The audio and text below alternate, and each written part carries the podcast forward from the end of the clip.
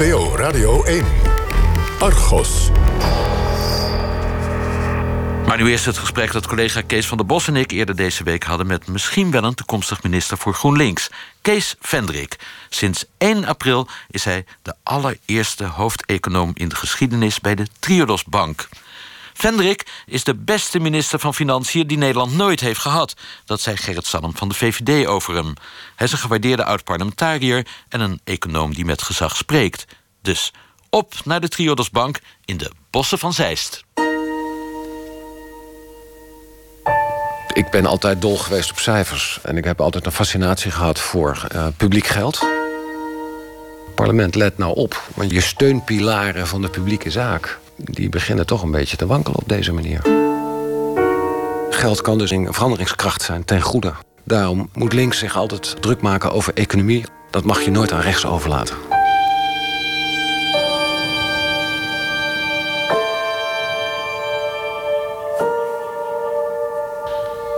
We zitten in de bossen van Zeist, waar de Triodos Bank drie kantoren heeft. We zitten in het hoofdkantoor, althans daar kwamen we binnen. Veel kunstwerken van duurzaam hout in de hal. Vloerbedekking is ook van duurzaam hout, wordt met nadruk vermeld. Eigenlijk zitten we daar helemaal niet, want we zitten op dit moment in een leegstaand schoolgebouw achter het Triodos kantoor. Een soort anti-kraakpand eigenlijk. En daar spreken we met Kees Vendrik. Sinds een week of twee, drie hoofdeconoom bij die Triodos Bank. Daarvoor onder meer Tweede Kamerlid voor GroenLinks... en lid van de Algemene Rekenkamer. Goedemiddag. Goedemiddag. U bent nog maar net begonnen hier hè, als hoofdeconoom. Uh, het is ook een nieuwe functie voor de Triodos Bank, begrepen we. Wat is een hoofdeconoom eigenlijk? Een hoofdeconoom is uh, een verstandig iemand en die uh, bijvoorbeeld een bank helpt met het verwerven van economische inzichten die weer relevant zijn voor de mensen die uh, werken bij de bank. Maar die ook vanuit de bank commentaar kan geven op uh, maatschappelijke of economische ontwikkelingen. En dus deelneemt aan het publieke debat. Het is niet een echte bankier, maar een soort eenmans denktank. Ja, laten we het zo even noemen. Maar vorige functies die u heeft gehad, zoals politicus, Tweede Kamerlid en lid van die rekenkamer, niet veel breder dan bij zo'n bank. Is het bij bank niet veel saaier? Nou, ik werk hier nu twee weken. Uh, dat wil zeggen, dit is mijn derde week. En ik vind het allerminst saai. Uh, en eigenlijk is er heel veel verwantschap. Ik tref hier heel veel mensen aan. Zoals ik ook mensen heb aangetroffen in mijn periode als politicus en bij de Algemene Rekenkamer. Mensen met een groot maatschappelijk engagement. Uh, betrokken op de wereld. Ook met een lust en een drive om daar iets aan te doen. Daar betekenisvol werk te verrichten. En het gaat in alle gevallen om geld. Uh, in mijn vorige functies ging het om publiek geld, belastinggeld, wat je publiek goed moet besteden. Met een optimaal maatschappelijk rendement, om het zo maar te zeggen. Uh, en dat gaat, bij Triodos gaat het daar uiteindelijk ook over. Het gaat niet om geld verdienen om het geld, maar het gaat om te zorgen dat geld een maatschappelijke verandering, een positieve ontwikkeling bevordert. Dat is waar Triodos voor is opgericht. En dat herken ik dus heel erg vanuit mijn vorige werk. De Triodosbank groeit. Hoog tijd om nu ook een echte hoofdeconoom aan te stellen, vinden ze bij de bank. Een functie die bij andere banken al lang bestaat. En ze groeien zo hard dat voor dit interview in het hoofdgebouw geen plaats meer is. We wijken uit naar het leegstaande schoolgebouw achter het hoofdkantoor. Daar spreken we hoofdeconoom Kees Vendrik over de gevolgen van de economische crisis de gevaren van de strenge bezuinigingen en de opkomst van het populisme. En natuurlijk ook over de kansen van GroenLinks bij de lopende formatieonderhandelingen. Journalist Joris Luijendijk schreef twee jaar geleden het spraakmakende boek Dit kan niet waar zijn. Daarin beschrijft hij het financiële systeem als een vliegtuig zonder piloot. Ziet Vendrik dat ook zo? Dat was in ieder geval het beeld wat 25 jaar lang, 30 jaar lang, sinds de jaren 80 in het hoofd heeft gezeten van zeg maar, de leidende politici, beleidsmakers, monetaire autoriteiten, financiële markten, kun je het beste met rust laten. Uh, dan komen ze optimaal uh, tot ontplooiing. En dan creëer je ze maatschappelijk, maximaal maatschappelijk rendement. Dan heb je de onzichtbare hand van de markt en, en die doet het werk. Voilà. Vandaar dat je geen piloot ziet, want die is En dus niet. heb je een cockpit zonder piloot. Ja. En niemand hoeft daar te sturen. Uh, want het is een zelfsturend systeem. Hm. Nou ja, dat is het ook gebleken, namelijk de afgrond in. This is CNN Breaking News. Right now, breaking news here. Stocks all around the world are tanking because of the crisis on Wall Street. Werknemers van Lehman Brothers weten dat het niet meer goed komt en nemen alvast hun persoonlijke bezittingen mee. Aardbeving op Wall Street. Afgelopen weekend verdwenen in één klap twee grote Amerikaanse zakenbanken. Als reactie daarop gingen de banken en verzekeraars op de Europese aandelenmarkten vandaag zwaar onderuit. Nieuwsfragmenten uit 2008. Maar hoe is de situatie nu? Hoe zit het nu met dat vliegtuig zonder piloot? Laten we zeggen, er zitten nu een paar uh, interessante co-piloten... die af en toe meesturen als het nodig is. En er wordt ook tegenwoordig veel harder ingegrepen... als banken uh, op het randje lopen. Dat horen wij allemaal niet, want dat zijn allemaal natuurlijk bedrijfsgeheimen. Maar de toezichthouders van vandaag zijn veel interventionistischer, veel harder... en staan veel sneller klaar om in te grijpen... op het moment dat banken bepaalde dingen uh, doen die je daglicht niet verdragen... of die het systeem uh, in gevaar brengen... dan wordt er nu echt ingegrepen. Dat was vroeger echt anders. Ook in Nederland zijn er de afgelopen jaren ingrepen geweest... waar wij niks van weten? Uh, dat vermoed ik wel, maar voor zover we er wel van weten... denk bijvoorbeeld aan wat er bij Deltaloid is gebeurd. de verzekeraar waar de toezichthouder echt in het leiderschap van Deltaloid heeft ingegrepen... tot en met de rechter aan toe. Vendrik doelt hierbij op het conflict, een paar jaar geleden... tussen verzekeraar Deltaloid en de toezichthouder, de Nederlandse bank. Die vond dat Deltaloid een te risicovol beleid voerde. En dat conflict liep zo hoog op dat uiteindelijk de financieel directeur van Deltaloid vertrok. Bij het uitbreken van de financiële crisis in 2008 is Vendrik nog Kamerlid voor GroenLinks. Hij begint een origineel initiatief: het crisisdiner. Bijeenkomsten waarbij deskundigen zoals de oud-minister van Financiën Wouter Bos... en hoogleraren Ewald Engelen en Bas Jacobs... discussiëren over de financiële crisis. Het hielp mij heel erg om mijn eigen idee weer te scherpen... of wat anderen analyseerden als crisis. Eerst was het de kredietcrisis en vanaf 2011 was het natuurlijk de eurocrisis. Uh, ook natuurlijk fascinerend hoe Europa zichzelf in de nesten heeft gewerkt... met die euro en de manier waarop die is georganiseerd. Uh, ja, nogmaals, ook weer bijzonder interessant, uniek. En opnieuw de vraag, zie ik het goed? Wat gebeurt hier nou eigenlijk precies? Uh, wat kunnen de mogelijke consequenties zijn? De crisis heeft geleid tot enorme bezuinigingen. Op bijvoorbeeld sociale zekerheid, ouderenzorg en ook op de overheid zelf. Vendrik ziet een verband tussen die bezuinigingen en de opkomst van het populisme. Ik denk, uh, en dat is een les die je, een analyse die denk ik velen maken. Um, ik denk dat je vandaag de dag bij al die uitslagen, bij al die, die verkiezingen die we nu voorbij zien trekken, dat je daar de politieke prijs ziet die je betaalt voor langdurige economische onzekerheid. En dat is niet alleen een kwestie van een kredietcrisis met heel veel economische schade. Ja, dat speelt een hele grote rol. Dat heeft politieke gevolgen. Uh, maar dat is eigenlijk ook al een langdurig proces. Uh, het is eigenlijk uh, iets wat ik nooit goed gesnapt heb. Dat we vanaf de jaren 80, de jaren 90 eigenlijk de vrijhandel hebben omarmd.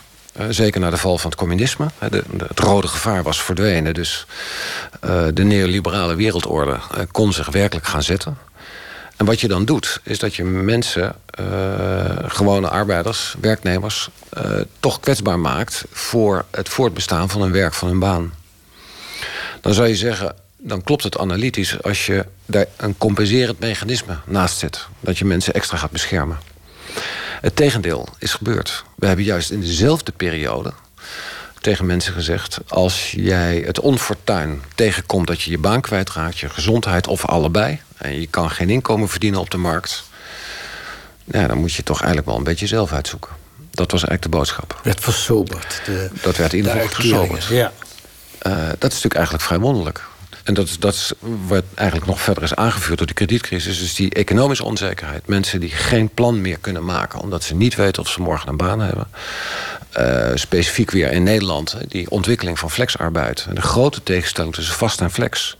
De afgelopen jaren is die crisis ook vooral gevoeld en opgelost, als het ware, door de mensen die in te maken. Ja, ZZP'ers, mensen met nul uur contract. En de, de hele tijd te verlagen. Mensen, mensen in, in de onderste segmenten van de arbeidsmarkt. En daar is uh, een groot deel van de pijn van de crisis terechtgekomen ja, dat, dat is volgens mij geen gezonde ontwikkeling. En daar betaal je dus een politieke prijs voor. Daar zijn mensen gevoeliger voor. Uh, zeg maar de populistische boodschap.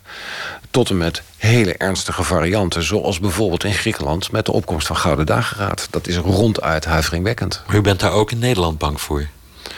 Nou, ik weet niet of het zo extreem is. Maar het is natuurlijk wel zo dat eh, de populistische verleiding wordt daar niet minder op. Eh, uit onderzoek van het Sociaal en Cultureel Planbureau blijkt dat lager opgeleiden drie keer zo vaak werkloos zijn als hoger opgeleiden. Drie keer zo vaak een flexbaan hebben als hoger opgeleiden. Drie keer zo weinig een vast contract hebben als hoger opgeleiden. Dan vraag je je toch af, hoe heeft de hele politiek dat kunnen laten gebeuren? Nou, de hele politiek heeft dat niet laten gebeuren. Daarvoor is er te veel verschil. Maar de partijen die de macht hebben gehad in de afgelopen 25 jaar... hebben dit thema gewoon niet serieus genomen of daar onvoldoende rekening mee gehouden. Uh, ja, en dit is de uitkomst. En het is natuurlijk waar, die, die kredietcrisis heeft natuurlijk dit geweldig versterkt, dit proces. Het proces van, het, van de uitsluiting, hè, die gewoon in de economie plaatsvindt. In een krimpende economie gaan banen verloren. En dan komt het inderdaad weer bij dezelfde groepen terecht als in de jaren daarvoor ook al zichtbaar was. Dus dat heeft dat proces sterk versneld. En dat is wat je terugziet in uh, de, de, de, de opkomst van Le Pen in Frankrijk. Dat is wat je voor een deel ook terugziet met die wonderlijke uitslag in de Verenigde Staten. Ja. Er is verband tussen de neoliberale economie die we al die decennia dus hebben omhelst en de opkomst van het populisme. Dat is mijn analyse, ja. Maar als je dan die analyse volgt, hè, het populisme als, als gevolg op het neoliberalisme, zo vat ik het dan maar even in een paar woorden samen, ja. dan, dan moet je toch eigenlijk ook het grote failliet van linkse partijen constateren. Van oudsher waren linkse partijen degene die de slachtoffers van de economische ontwikkeling onderdrukte, de uitgebuitenden, organiseerden om ze een stem te geven. Ja. Waarom is, is het linkse partijen niet gelukt om die mensen te mobiliseren, wat populisten wel gelukt is? Ik denk, ehm, ook daar heb ik niet het finale antwoord. Ik denk wat hier deels een rol speelt, is dat uh, linkse partijen ehm, lang uh, vast hebben gehouden aan een aan liberale migratiepolitiek. Uh, dat, is natuurlijk, dat is natuurlijk waar populistische partijen ehm, zeg maar, heel veel nadruk op vestigen. Hè. Dus grenzen dicht. Hadden die linkse partijen dat niet moeten doen? Dat weet ik niet. Ik denk dat dat wel een, een consequentie is geweest van het standpunt... dat je daarmee kwetsbaar maakt voor mensen die vonden dat ze daar last van hadden. Uh, dus ik, verdedig nog steeds die keuze. Dat is het punt niet. Ja, want GroenLinks staat op de dag van vandaag nog voor een, uh, wat ze noemen humaan, maar nou, ruimhartig vluchtelingenbeleid. Uh, een humaan vluchtelingenbeleid betekent inderdaad dat je de mensen opneemt die je moet opnemen. Die, je, die je gewoon onderdak moet verschaffen. Ja, maar ik hoor, je net, willen. ik hoor je net zeggen dat dat misschien niet zo verstandig is. Nee, geweest. maar ik denk dat dat ook. De, de, de populistische partijen hebben daar uh, zwaar op gecapitaliseerd. Hè, op het migratievraagstuk. Ja. Ik denk dat dat ook een van de issues is geweest, zijn geweest waar ja, linkse partijen zoekende zijn geweest de afgelopen 25 jaar. In tijden van globalisering, hè, van vluchtelingenstromen, maar ook een migratie aan de bovenkant. Een nieuwe internationale arbeidsmarkt die zich ontwikkeld heeft. Hoe stel je daarin op? Links had daar niet echt een antwoord op. Niemand had daar eigenlijk een antwoord op. Ik denk dat niemand daar een antwoord op heeft. En het antwoord van links was bij een deel van het klassieke electoraat van links niet goed gevallen. De rode draad in het werkzame leven van Kees Vendrik is geld. Twaalf jaar lang was hij woordvoerder financiën van GroenLinks. Nu is hij hoofdeconoom van de Triodosbank. En tussendoor was hij zes jaar lang lid van de Algemene Rekenkamer. Ik ben altijd dol geweest op cijfers en op. Uh, uh, en ik heb altijd een fascinatie gehad voor uh, publiek geld. Uh, waar komt het vandaan? Hoe wordt het besteed? Wat is de dynamiek? Hoe, dat is natuurlijk een heel belangrijk gegeven. Er is geen publieke zaak denkbaar zonder publiek geld. Het is een voorwaarde. En de gedachte is natuurlijk ook mij niet vreemd. Dat wil je dat uh, uh, overeind houden. En dat is toch onderdeel van de beschaving van een land, een goede publieke zaak. Dan heb je dat publieke geld ook goed te beheren. En een rekenkamer is een van de, van de raderen in een groter systeem om te zorgen dat het publiek geld zo beheerd wordt dat het publiek er ook vertrouwen uit kan putten. De Algemene Rekenkamer is een onafhankelijk instituut dat controleert of de Rijksoverheid het geld wel echt uitgeeft aan zaken waar het voor bestemd is. En of de doelstellingen van het beleid ook gehaald worden. Kees Vendrik was een van de drie bestuurders van het instituut. Hij deed in zijn tijd bij de Rekenkamer vooral onderzoek naar de invloed van de kredietcrisis op de overheidsfinanciën en de oplopende zorgkosten. Een van zijn meest recente onderzoeken ging over de nieuwe inburgeringswet. Dat onderwerp kreeg extra bekendheid door het tv-programma Zondag met Lubach begin dit jaar.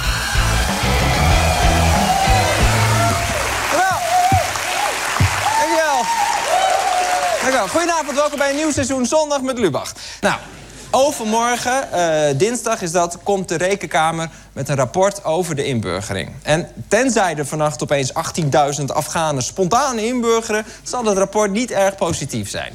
In 2011 slaagden er nog 25.000 nieuwkomers voor de inburgering. Afgelopen jaar waren dat er slechts 5.000. Elke nieuwkomer is verantwoordelijk voor zijn eigen inburgering. Het allereerste wat je dan moet doen is naar de website inburgeren.nl. En daar zie je meteen dit filmpje. We gaan even kijken. Ik zeg niks, maar wat gaat hier mis? U moet zelf inburgeren, zelf leren en hulp zoeken. Ja, nou, het is in het Nederlands, precies.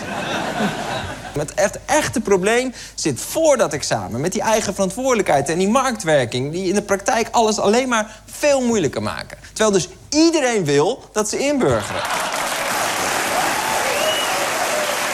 U hebt het gezien, dat item van Lubach? Ja. En u was er tevreden mee? Ik vond het een leuk item. Inburgering was een rapport, een van de mooiste rapporten uh, die ik heb mogen brengen. Uh, wat nog niet zo lang geleden is verschenen. Uh, dat is een rapport wat veel maatschappelijke belangstelling had. en door een onhandigheid van het parlement konden we het rapport niet in het parlement presenteren. Terwijl de parlementariërs, zodra het rapport op de website stond... meteen vragen zijn gaan stellen aan de minister. En wij dachten, ja, die vragen hoef je niet te stellen... want de reactie van de minister zit al in het rapport. Dat was een beetje onhandig. Maar wat was er aan de hand? De onhandigheid, zegt u, waardoor het niet in het parlement gepresenteerd kon worden? Ja, wat was die onhandigheid? Nou, dat een bijeenkomst die wij hadden aangeboden. Zullen we het rapport komen, brieven en toelichten. Die bijeenkomst ging niet door. En toen dachten we, dat is gek. Want we weten dat inburgering een warm thema is. Wat op veel belangstelling kan rekenen. Maar toen het rapport af was, uh, kwam er toch ineens heel veel politieke belangstelling. U bent er echt trots op, dat onderzoek? Ik vond het een mooi onderzoek. Ja. Goed uitgevoerd. Ja. Ook mm, voor een deel vernieuwend onderzoek. Uh, dus er is data-analyse gebruikt. Goed cijfermateriaal opgevraagd. Onderzoekers zijn echt tot het gaatje gegaan. Tegelijkertijd ook mensen die in de nieuwe inburgerings... Uh, onder de nieuwe inburgeringswetgeving... Uh, zeg maar, vallen, die zijn ook geënquêteerd, oh. zijn ondervraagd. nou, dat LAF leverde per saldo een heel mooi rapport op. Ja. Zeker. En per saldo leverde het ook een tamelijk ontluisterend beeld op. Hè? Van een, een, overheid die die markt geprivatiseerd heeft... met tamelijk ernstige gevolgen voor de mensen... die die, die, die inburgeringscursussen nodig hebben. Zeker. Zeker. De bedoeling is natuurlijk van inburgering... dat mensen gewoon geholpen worden om ja. in Nederland hun weg te vinden. En, en het dat... tegendeel was het geval. Ja. Dan doe je echt iets niet goed. Nee. Het is niet echt doelmatig besteden van je geld. Zo zeggen we dat.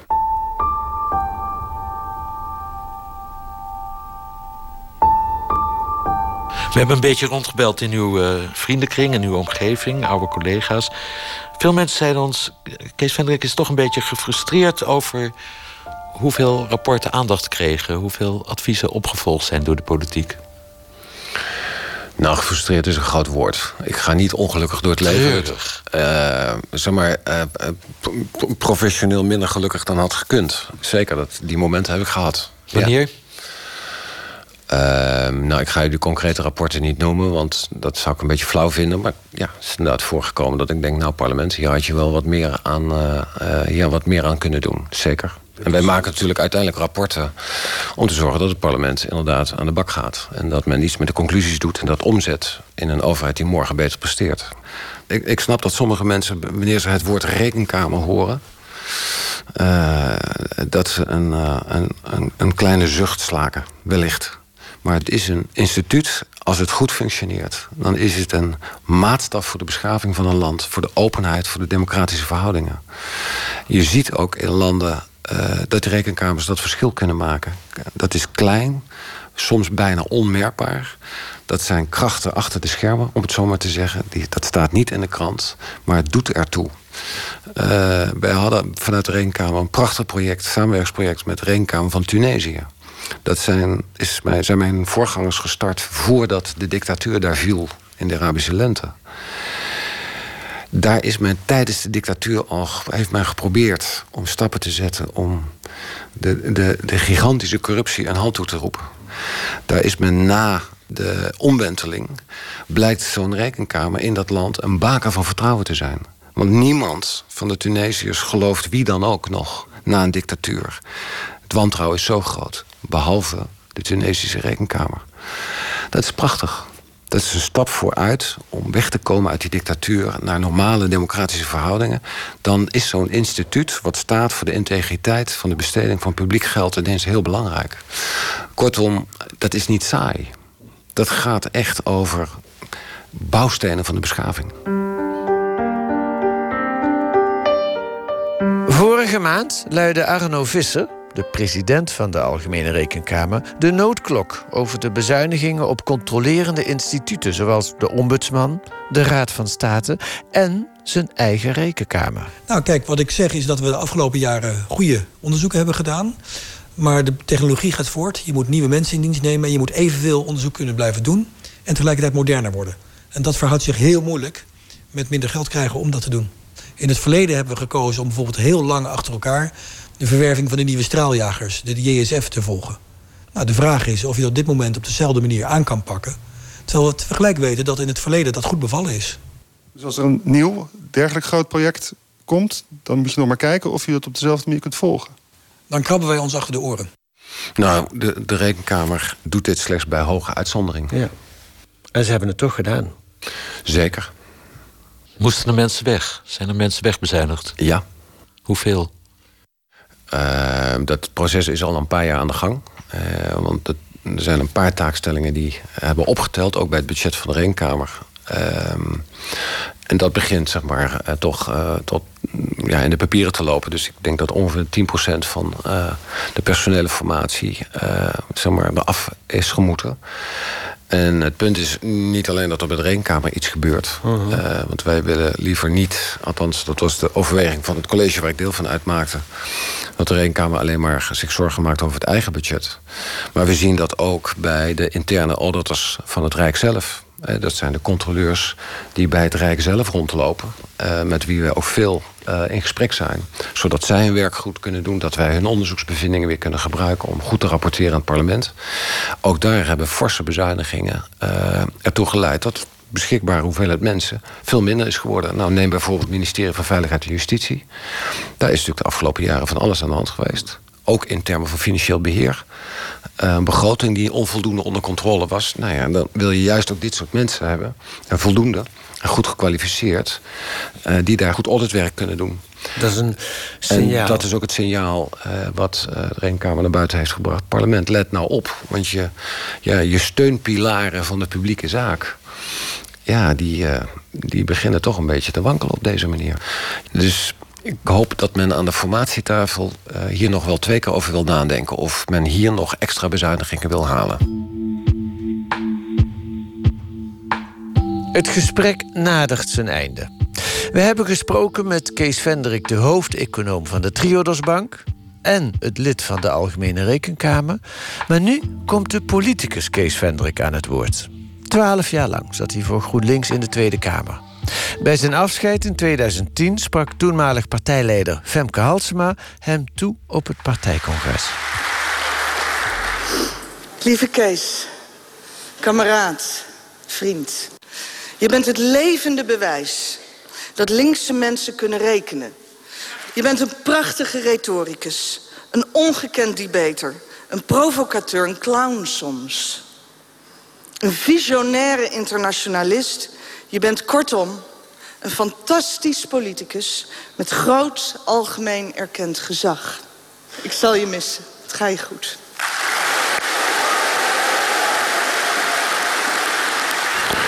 Ja, dit is echt. Uh, de, de, de, Femke heeft een belangrijke eigenschap, namelijk dat ze erg weet te overdrijven. Bent u nog betrokken bij die partij? Want als Zeker. lid van de rekenkamer is dat moeilijk, hè? Nee, ik ben al die jaren lid gebleven. Alleen, uh, zeker in de periode van de rekenkamer... heb ik de partij op uh, de nodige afstand gehouden. En uh, zo doe je dat. En kan dat nu bij de Triodosbank weer wel, die banden met GroenLinks aanhalen? Nou, ik heb hier mijn hoofdfunctie, maar daarnaast ben ik gewoon burger. En ben ik inderdaad weer wat vrijer, denk ik, om uh, zomaar mijn lidmaatschap van GroenLinks tot gelding te brengen. Het was hoofdeconoom makkelijker dan als lid van de Rekenkamer? Ja, dat denk ik eerlijk gezegd wel. Bent u trots op uh, GroenLinks, het, het, verkiezingsresultaat... en dat ze nu aan tafel zitten mee te onderhandelen over de formatie?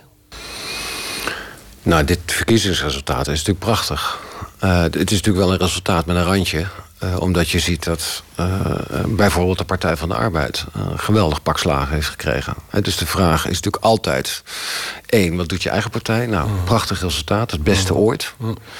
Dus dat heeft Jesse Klaver toch wel heel erg knap gedaan. Uh, maar als je kijkt, twee, in de politieke omgeving... ja, dan is er een uh, rechtse meerderheid in het parlement. Uh, dat is natuurlijk vanuit het perspectief van GroenLinks geen goed nieuws. En met die rechtse meerderheid zitten ze nu aan tafel te praten? in ieder geval met twee partijen die daartoe behoren, ja. Ja. Dat is geen makkelijke positie. Nee.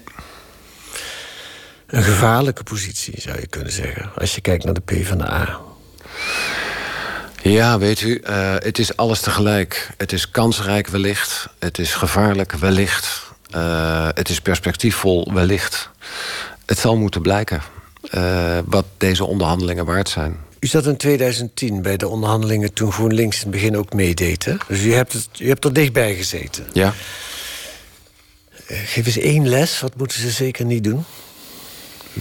Nee, kijk, de, volgens mij is uh, uh, in 2010 de reden waarom het misging... Is, ligt niet in het onderhandelingsproces of in de opstelling van GroenLinks. De andere partij wilde eigenlijk niet. de VVD wilde gewoon niet, klaar. Ja. ja. maar wil die nu wel, denkt u? Nou ja, het groene bedrijfsleven. Althans, het bedrijfsleven meldt zich ineens aan het groene front. Laat ik het zo zeggen. Uh, die beginnen ineens boodschappen af te geven in Den Haag. Uh, waar ik in mijn actieve politieke tijd uh, ze nooit op kon betrappen. Helaas, want we zijn heel erg laat met die groene transitie. Maar oké, okay, ze doen het. Hm. dat zijn voor de VVD belangrijke spelers. Misschien helpt het, ik weet het niet. Het komt slecht uit misschien dat u net een uh, pracht van een baan als hoofdeconoom bij de Triodosbank heeft aangenomen. Want uh, trouw tipt u als nieuwe minister. Oh. Argos heeft u in 2010 ook een keer uh, lang geïnterviewd. Ook die vraag gesteld: wilt u minister worden? Toen zei u. Nee, u was moe, u had persoonlijke redenen daarvoor. Uw vrouw en u had een kind verloren. Ja. U zei toen categorisch: Ik ga nog liever een tijd naar Afrika. Hoe ligt dat nu? Uh, het antwoord is opnieuw nee. Ik heb een prachtige nieuwe baan en dat ga ik doen. En als GroenLinks in de regering komt? Ja, als, als dan. Ik heb een prachtige nieuwe baan. Maar als ze bellen, als Jesse belt, Kees, je moet. Ja, ik weet niet of die belt, ik weet niet hoe het gaat lopen. Uh, ik heb een prachtige nieuwe baan en die wil ik heel erg graag gaan doen. Wat ziet u zelf als rode draad tot slot in, in uw denken, in uw handelen als Tweede Kamerlid, als lid van de Algemene Rekenkamer, als bankier nu? Althans, als hoofdeconoom bij een bank. Uh, nou, wat een rode draad is, is dat uh, geld in het leven, in de ontwikkeling van de samenleving waar we allemaal deel uitmaken, geld een ontzettend belangrijke rol speelt. En dat er enorm toe doet hoe je dat in het publieke domein besteedt. Uh, geld kan dus een kracht uh, van verandering, veranderingskracht zijn ten goede. Uh, en daarom moet links zich altijd, heb ik altijd gevonden, zich druk maken over economie, over financiën. Dat mag je nooit aan rechts overlaten. Dan moeten linkse mensen sterk en goed in worden. En ik heb altijd geprobeerd in die traditie te werken.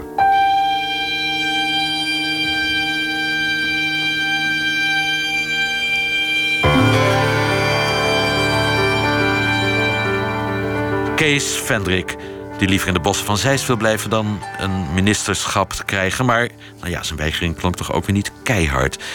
Eerst maar even een regeerakkoord sluiten, zou ik zeggen. Aan het gesprek met Kees Vendrik werkte mee Kees van der Bos, u hoorde hem, ikzelf, Meike van Roosmalen en Sanne Boer. De techniek was in handen van Alfred Koster. Wilt u het interview terug horen? Ga dan naar Argos VPRO NL en daar kunt u zich ook abonneren op onze podcast.